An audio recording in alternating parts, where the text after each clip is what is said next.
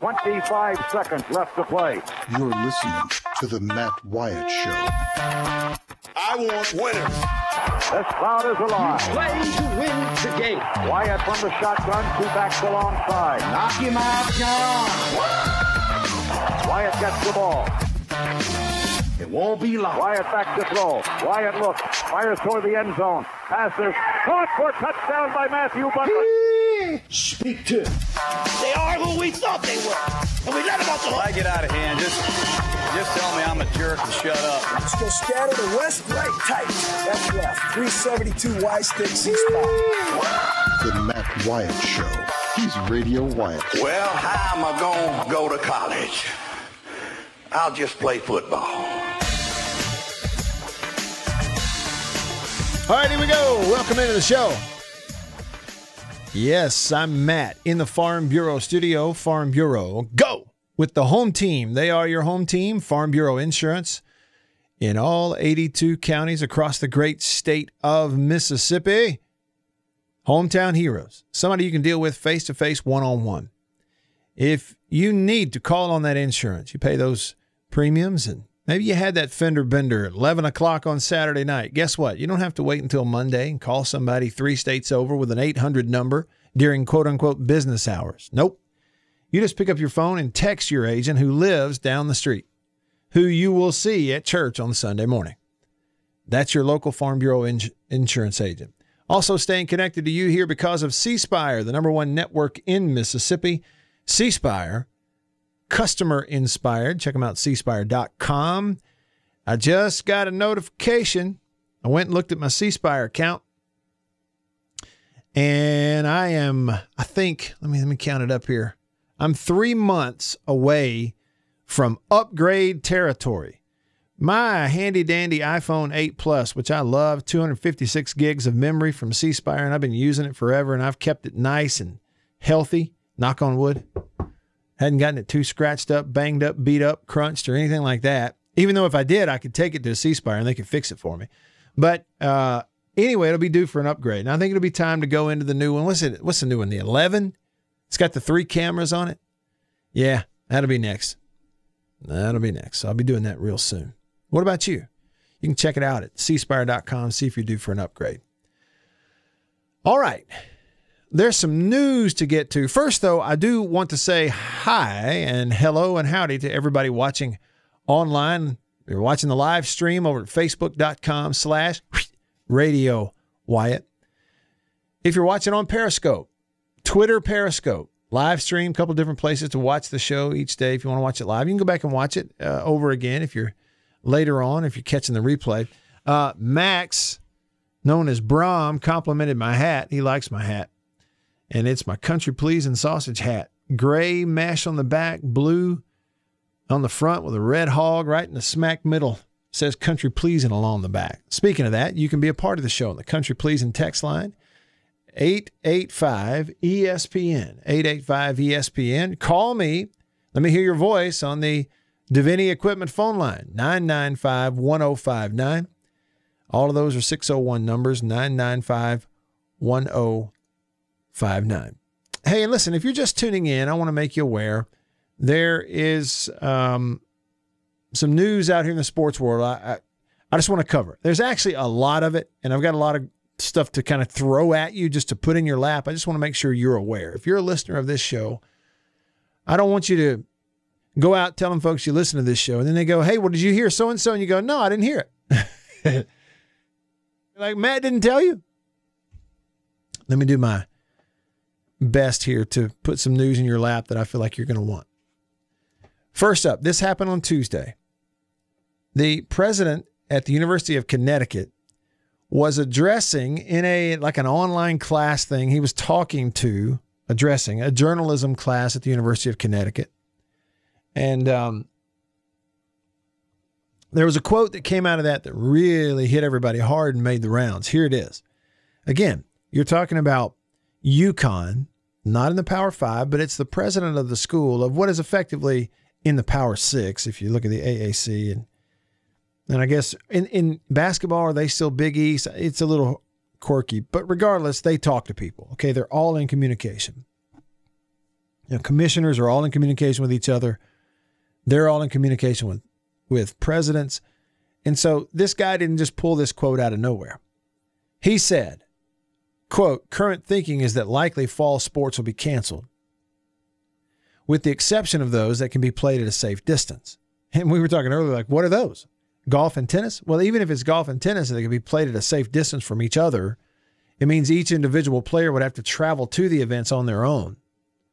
Because right now they travel as teams and vans and then they fly and you know that whole that whole chestnut. Okay, but now here's what's happening today. A day later, they're walking it back. Both he, the school, the school spokesman, they have a spokesman named Stephanie Wright. She said it was a misunderstanding about the phrasing of what he said. Fall sports is still on.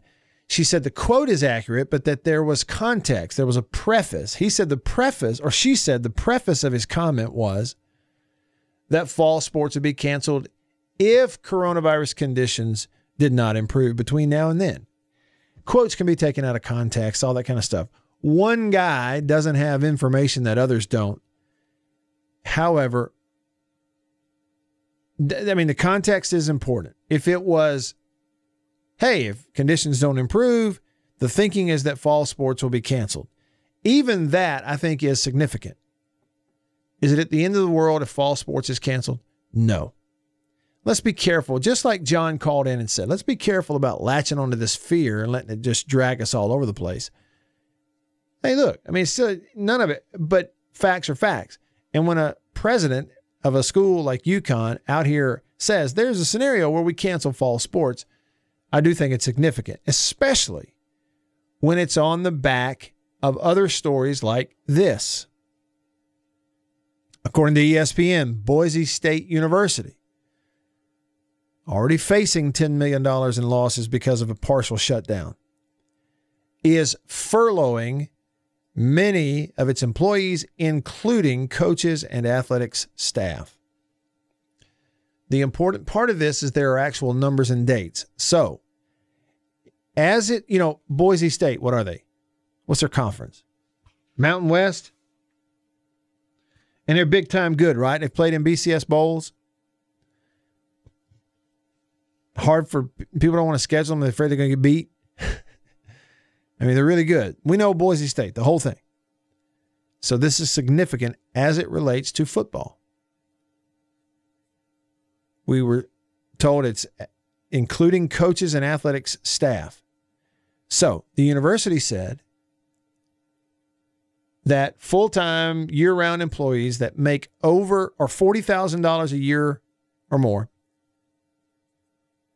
are required to take furloughs between May the 3rd and July 31st. Now, the highest paid employees at Boise State, they make over $150,000 a year. They have to take 10 day furloughs. These others, they make more than 40, but they make less than 150. So between 40 and 150 is what they make. They are furloughed through July 31st at Boise State, a football school. The date is significant. The numbers, so I mean, so what? It's just that it's across the board, including athletic staff, through July 31st. I don't think you can overstate the importance of a school like Boise State. They are a football school a school like Boise State furloughing athletics department staff through July 31st. When we coming back, Matt? How much time we need? How much practice? Strength and conditioning, all that. Man, I don't know. But we're already saying right there that absolute 100% best case scenario at Boise State, a football school, to get all of their athletic staff back together be the first day of August. Normally, when football practice is either starting or about to. I just don't think you can overstate the significance of that piece of information that that school is doing as it relates to the conversation of when is football coming back. Am I crazy? Y'all let me know. It's not an SEC school, but I mean, it's Boise State. Okay. So let's just say it like it is. All right, a few other things that I want to make you aware of. On this Wednesday, now here is a story in the sports world you cannot escape if you want to or not. Tampa Bay is bringing back Gronk. They've traded the with the Patriots for the rights to bring Rob Gronkowski out of retirement.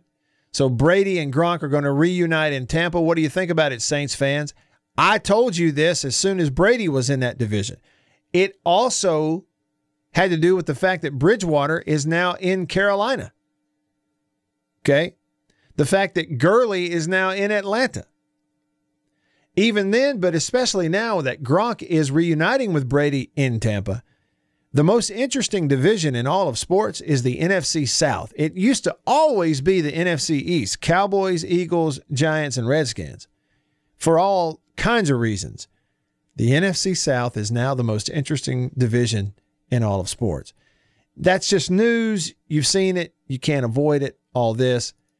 We know the XFL is de- defunct. They're out. They have filed for bankruptcy.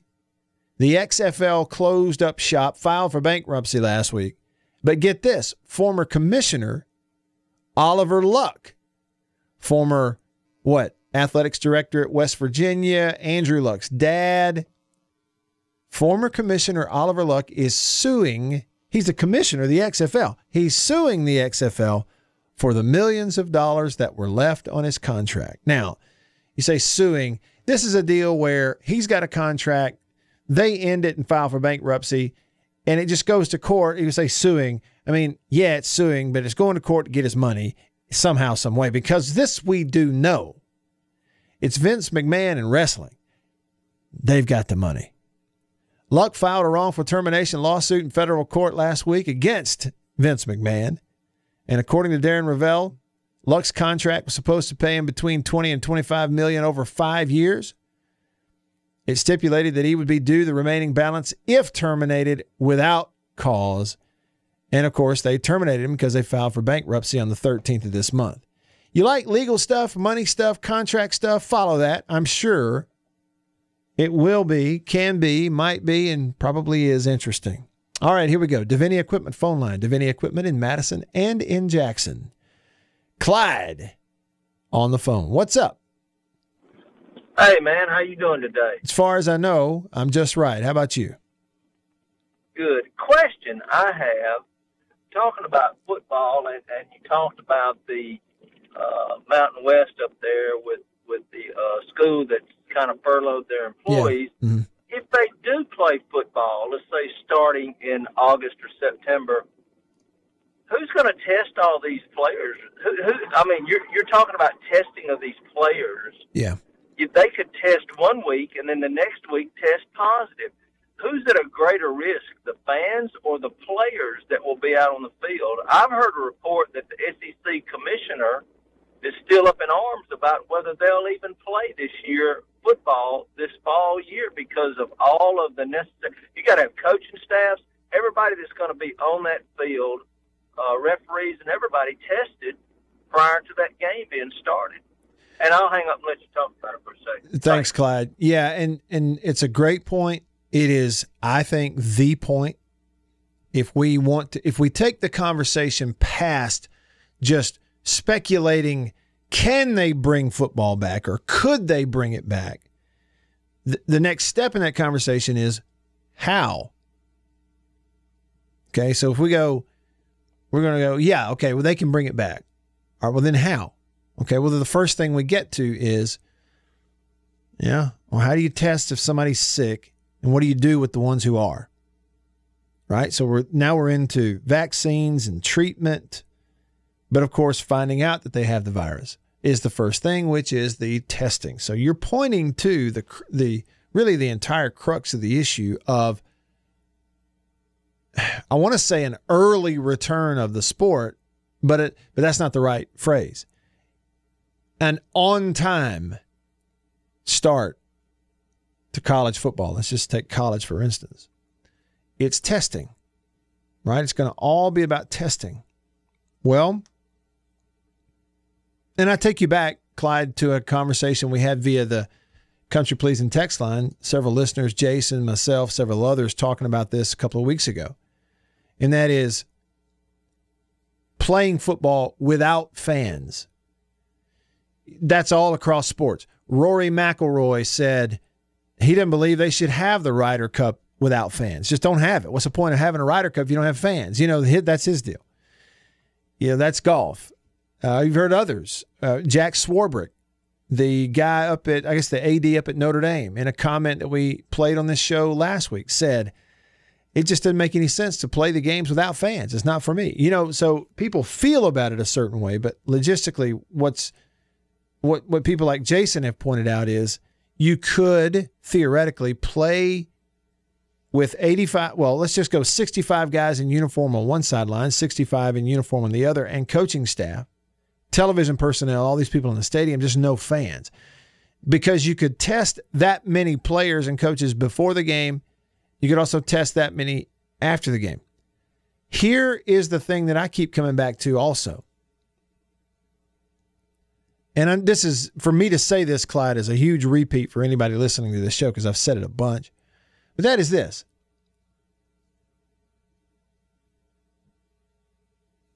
If how can I justify saying it is not safe strictly from a could catch the virus perspective? It's not safe for 60,000 fans to get in there together because they could catch the virus. But it is safe for 22 football players to be on the field touching each other, pushing each other, spitting on each other, sweating on each other, wallowing around on each other, breathing on each other, snotting on each other. And then we run 22 others out there when we flip it offense defense, and 22 others out there when we flip it special teams. Because if we're just looking at it from a could catch the virus, how's that safe? If it's not safe for the fans the argument was and still is well, again, you can't test 100,000 fans in Tuscaloosa. You can test 100 football players in Tuscaloosa. That is true. Makes total sense as far as who you, how many you could run through testing. The problem is just sheer safety. I can't figure out a scenario where it makes sense to say, well, we'll run the players out there. If they catch it, at least we'll, if they catch the virus and spread it, at least we'll be able to test them. Well, what if one player on one team, if it's, if we're at a point where it's still so unsafe, one player on one team has it, goes out and plays in a game, now 12 players on the opposing team have it. And then 12 goes to 24. And now that team's not playing any more football you, you, you see all these layers. That's all the things that all these decision makers are trying to run into. And so I think what we're looking at here is, and I just keep coming back to it. We're we either will reach a point where we decide, or the we the experts decide, hey, it's mitigated pretty well. Go ahead, play it, fans and all. Open it back up, do it. Or not. It it will be a simple yes or no. Can you are your students back on campus going to class? Yes. Well, open up football stadium, play a game. Bring them all in there, sell your tickets back to normal. That's what I think it boils down to. Are your students not on campus? Nope, they're not back. Well, then you're not playing football. And so, again, as it pertains to the testing, okay, let's say we do get back to the point where, I mean, we got fans and football going on. Well, the testing, again, is the major, major part of this. Some type of test developed where I can take the test, it's widely available all over the place. I go, boom, test it, and a few hours later, I know I have that virus or not. What a weird thing. Jason says on the Country Pleasing text line, there are bunches of 24 hour tests out there now, new ones on the market. We'll let you test at home. Testing shouldn't be a problem by September or October. For the rich leagues, it won't apply to everyone everywhere. And that makes a lot of sense too. That's the thing. It's like it's two different conversations, Jason, based on who we're talking about and funds that are available and people that are available. Yeah. Maroon Richie says, How much of a money loss would it be without fans? A huge one, obviously. But it wouldn't be as much of a loss if they didn't play at all. Because if they play some, it'll be on TV. Don't you know? Man, you could you could take 22 guys and section off a part of Highway 45 and line it off and play it out there on the concrete. ESPN would bring cameras and broadcast it. That's how bad they need a live sporting event right now. Rebel Godfather says, No more sports. Everybody has to be in a bubble to be outside. but see, Miko says it. He says, What you just described is why we could possibly be without football. The virus is spread so easily, the athletes could spread it to others on campus, and mass spread is not what you want. And until there is a somewhat of a grasp on text, uh, uh, on testing and treatment, my brain isn't smart enough and big enough and broad enough to understand how you start it all back up. And and I hope I'm wrong. I want it back. Now. Stick around. You're listening to The Matt Wyatt Show.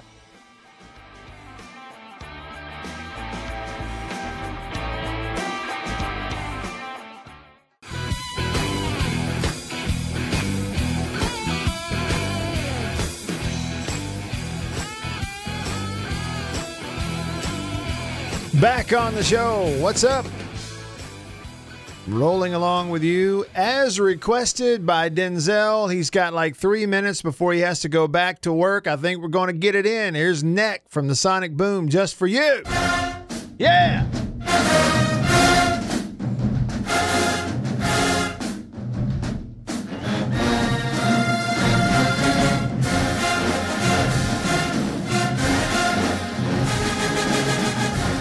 There you go, Denzel. Hope that made it for you.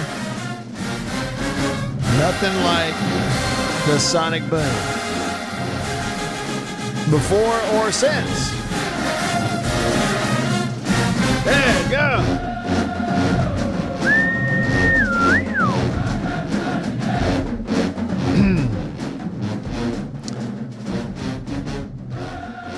Coming back with Nick, thanks to you. Denzel text us his request on the uh, Country Pleasing text line at 885 ESPN, 885 ESPN. That's a 601 number. Also, uh, still looking for first phone call of the day. Somebody give me a shout. Be number one. on the Davini Equipment phone, 995 105. Actually, I was the first phone call on the Davini phone today, wasn't I? Yeah. I you can't be number one today. I was first because my internet dropped, so I picked up the phone and called in. Started hosting the show that way. Do what you can sometimes. Uh, real quick, Ghost Pepper. I heard the commercial. This is great. Ghost Pepper on uh, the Country Pleasing text says over under five. How many takes did it take Beaver to nail the mow and blow commercial? No way he enunciated every word that flawlessly in one take. I say at least seven takes. It does not take anywhere near that many takes for a real pro like us to do commercials, Ghost Pepper. Right, Beaver? Honestly, it took two. I'm not. I'm not stupid. I can read and I can speak. Ghost Pepper, and you know what? Ghost Pepper. I love calling this man out because he's become our most needy and attention starved, and he fibs a lot too. He's been making up some tall tales about me lately. Has he really? Line. Oh yeah. Mm-hmm. He's So- been stretching the truth. There's no doubt. He, yeah. Stop fibbing, my man. And he texted that yesterday. He tried to get that in yesterday, and we didn't get to it. two takes. Mm-hmm. Ghost Pepper. Two. See, and we can edit, but a lot of times we don't even need it. Hey, I, I would say this. I guarantee you if Ghost Pepper sat down at the microphone, it'd take him five takes. Guarantee you. I don't even know him. All right. a couple of important messages on the subject of the, the, the current landscape in college sports. We have universities that the news continues to trickle in each day of budget cuts here, furloughs for coaches there, and employees. And look, it's shaky. We all know that. Okay, but it's all all of that information, everything about sports is all juxtaposed against up against the backdrop of life and death situation with this virus. All right. Norman on the Country Pleasing text line says, Matt, from the standpoint of football being the main breadwinner, he says, I agree it's not ideal by any means, but it's no different, say, in business when a major client or in my work, the major projects carry the weight of money making. Yet, we're all a team and get a paycheck. But if those major clients or projects went away, it would spell trouble for all. And I'd say a college is a family and can be looked at as one company. I realize this is an apples to apples comparison, just another way to look at this. Saying all that, I grew up like you, I bet. You eat your own kill. See. That's from Norman. Appreciate that text. And look, I, I think those are great points. And you're you're dead on accurate.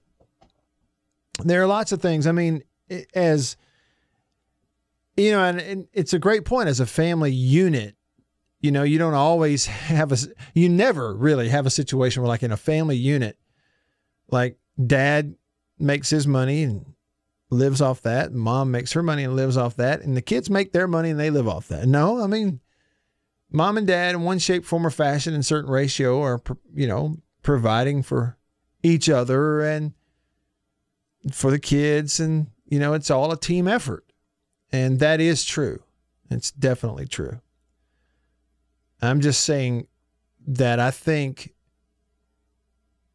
you know, the, that old saying, the truth lies in the middle. Well, back when there was this extreme push to balance everything out as equally as it could in terms of numbers of athletes and numbers of scholarships, to balance all that out, well, that was too far. That, in, in some ways, that may have been taking it too far because the reality is football is the only one making money at a majority of schools.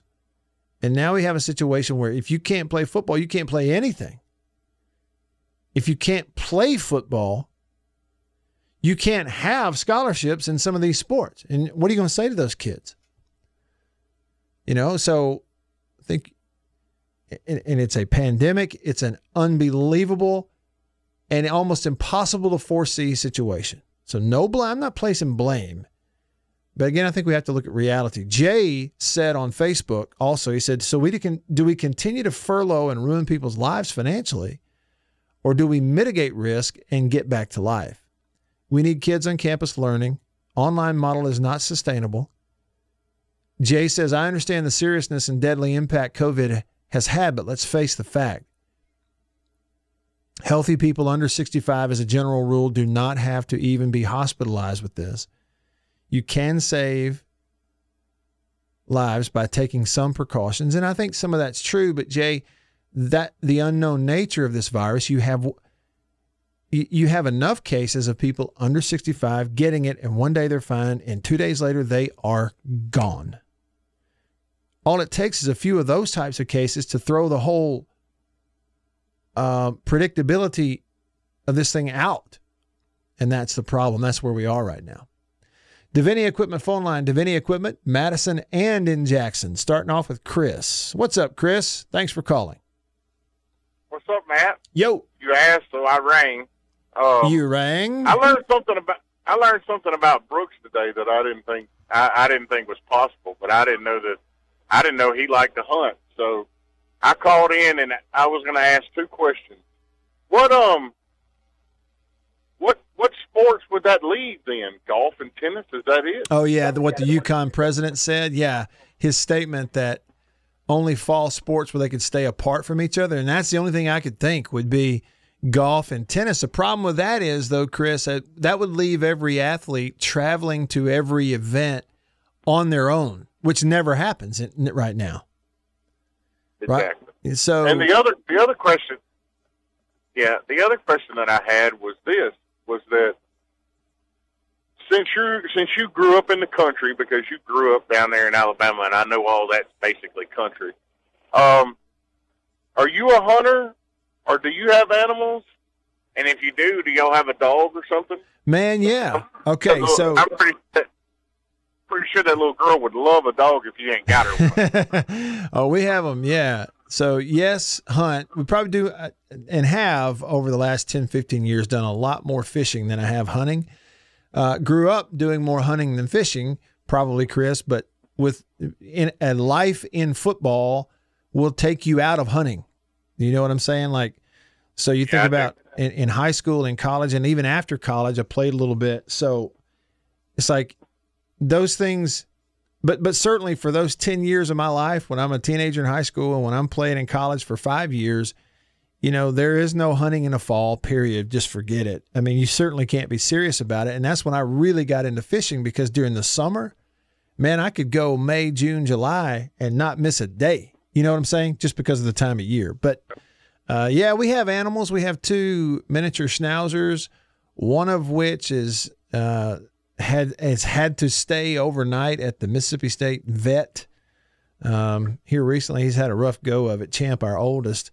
Uh, we got Champ and Lady miniature schnauzers, and we have a cat named Al. I call him Al the dumpster kitty because a year ago my wife and daughter rescued him. They like caught him downtown Tupelo. This little bitty, like little bitty, not even bigger than your shoe kitten ran out in front of us downtown one night. I slammed on the brakes. Well, we they started going down there and feeding it, and then they caught it in a box and brought it home, and they thought it was a girl, so they named it Allie, and and then took him to the vet, and they's like, "This ain't a girl, it's a boy." So they just shortened it to Al. so now we have Al Well, the dumpster I'll- cat.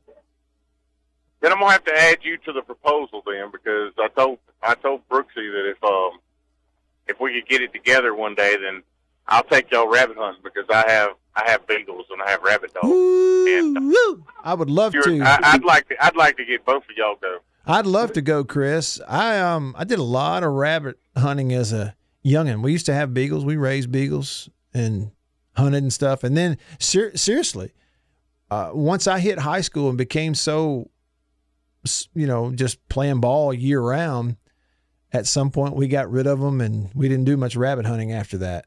So, Yeah. but I'd love to go back. I right, appreciate the invitation. Thank you. Have have a good day. All right. You too. See you. Hey, let's see if we have time to get John on right here before the music starts. No, we don't. John, I'm so sorry. If you'll hang tight for me, just just hang there and I'll come straight to you on the other side of this break. Appreciate you calling. Hello to everybody watching on Facebook, watching on Periscope, seeing all your comments and Max, who's watching on Periscope, commented on my hat. Yeah, it's probably my favorite country pleasing sausage hat. The gray mesh back, the blue front with the red hog on there, kind of Buffalo Bills colors. That's probably my favorite one. You all want to see it, head on over there and watch the stream. Rolling along with you here on Hump Day in the Farm Bureau studio. Stick around.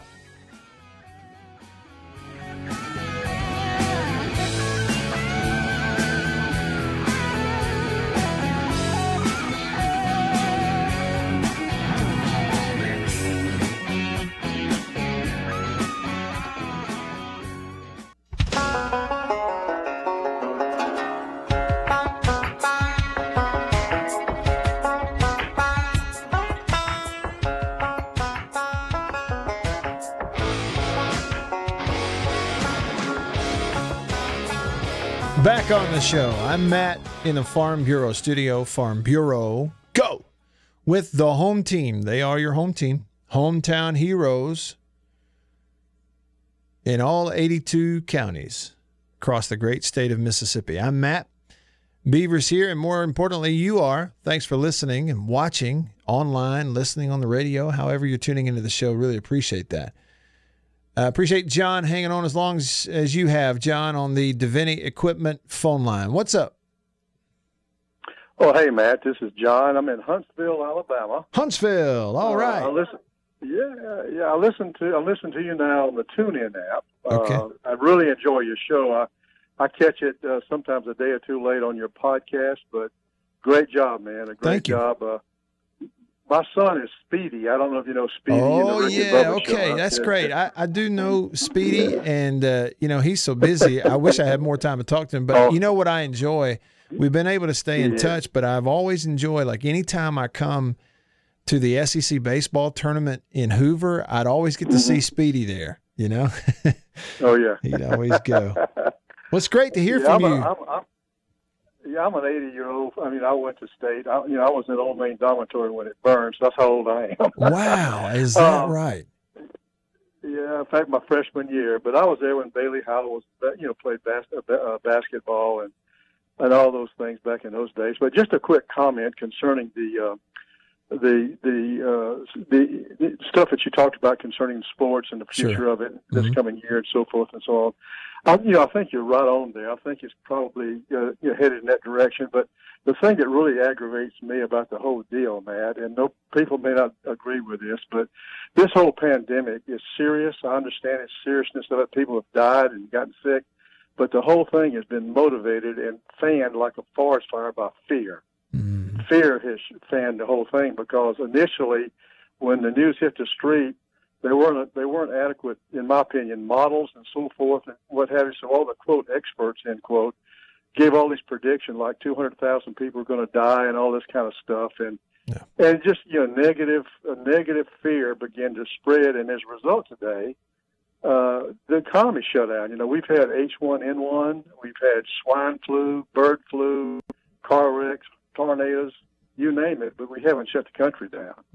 But we have on this, and there's a lot of unknowns. I do understand that, but somehow or another, somebody's got to step up to the plate. You know, and uh, and I'm sure, you know, smart, intelligent people are doing the best they can with that, but. I don't know. That I, I, I'm off my soapbox now. well, that's totally fine, and and I think um, you know I agree with you. That's uh, John the the idea of um, you know fear being the thing that there is to fear the most. That there is, it has always been true, and this is one of those situations where you know from the word go one of the the jobs that the leaders have they have so many jobs they have to be economists they also have to be they have to become yeah. listen to medical experts all this stuff but they also one of the things they have to do is they have to somehow some way be fear mitigators. They have to kind of figure out how to mm-hmm. how to give news and give updates but do it in a language that is touch and go because as a society we will run around like our hair's on fire in a in a blink you know if you give us an excuse to.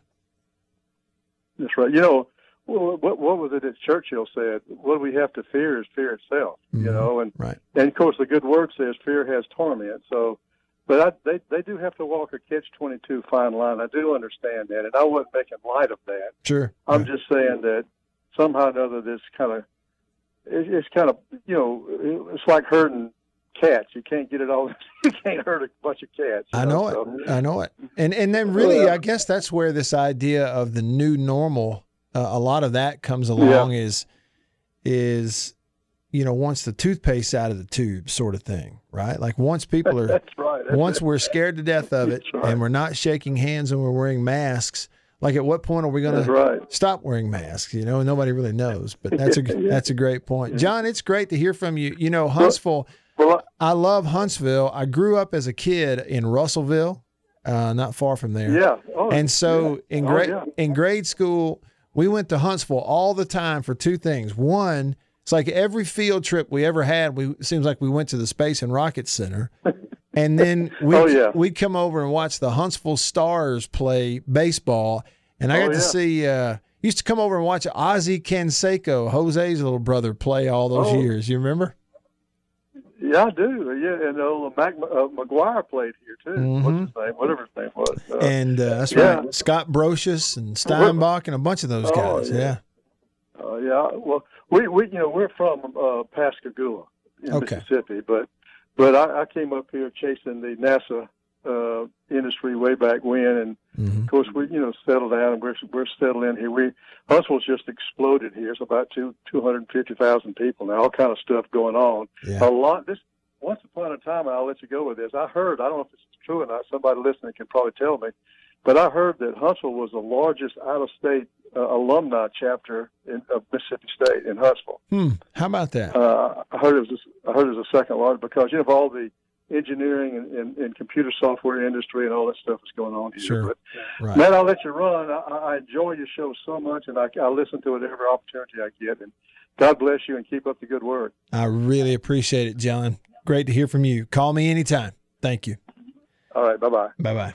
Say hi to Speedy for us. if, if for those that don't know, uh, his son Speedy is kind of main man producer and a big part of uh, the Rick and Bubba show, and he's a friend of mine. That's great to hear from John. I don't think I've ever gotten to meet John, but kind of met him there on the uh, Davini Equipment phone line. Really cool. Yeah, and he's right. There is a great deal of truth in that the the fear part of this really is the worst part of all of it both dealing with it and the reaction to it all right so here's the trip down memory lane for you on this day in 1991 they opened the new comiskey park in chicago and frank thomas did this for the white sox That's it out of here. Center field, way back. You can put it on the board. A two-run homer for Big Frank Thomas. Sox lead it six-five. Yes. he hit a home run. He was the first home run hit in the new Comiskey Park in Chicago. So when I saw that, it it spurred me. I thought, okay, firsts in ballparks, and just for fun, I did this on Twitter. Who was the first official Bulldog home run after the new dude officially opened? So when they opened the new dude, who hit the first Bulldog home run? It was last year in the season opener, Tanner Allen. In the left field, ranging back, and we're tied at three on a two-run home run by Tanner Allen. Boy, Allen goes the other way. The lefty goes oppo and hits it into the lounge. And the Bulldogs bats that have been so quiet that third time around have gotten three hits and four guys to the plate here in the bottom of the sixth. So in the sixth inning, they tied the ball game three three. They won the game fourteen to three. they really poured it on. That was so. That was the, you know, Rowdy Jordan hit one, but it was in the under construction stadium the year before. So in the official open of the new dude, the first home run for a Bulldog was Tanner Allen last year in the season opener. That led me to this one. Who scored the first touchdown in the new Davis Wade Stadium at Mississippi State? Newly constructed, renovated, opened, you know, who had the first touchdown? I, I think it's significant. Well, you go back and look, it was this play against Southern Miss in the season opener in 2014. Prescott to throw down the middle. Pass is caught. De'Runnya Wilson, touchdown. Mississippi State, 25 yards.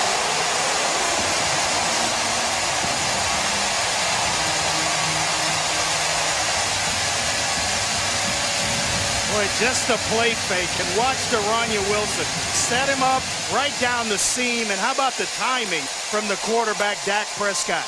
The eyes of the quarterback holding zone defenders, and it allowed Wilson to clear the defense. And right on time with the football was Prescott. So that was the first the first touchdown scored in the new Davis Wade Stadium was De'Runnya Wilson. Now, somebody brought up this point on Twitter and said that's interesting because if that route, that play was four verticals, in other words, four receivers all running vertically down the field, it's uh, interesting because that's a staple of the air raid offense under Mike Leach, and it is. And I'm looking at the play, that particular play, the ball was on the left hash, and of course, Dak, the quarterback, ball was on the left hash. And I'm trying to find uh, the tight end in the formation, but it looks to me like they had a peculiar formation. No, okay, so the tight end was on the left. They had tight end left into the boundary, three receivers to the right, to the wide side of the field. And yes, you had four vertical routes, but really three to that one side. And Dak chose the guy in the middle, zipped it to him. De'Runnya caught it uh, at about the four, and then ran through a guy into the end zone. First touchdown scored in the new Davis Wade Stadium, 2014. Hour two coming up next on this Wednesday. Stay with me.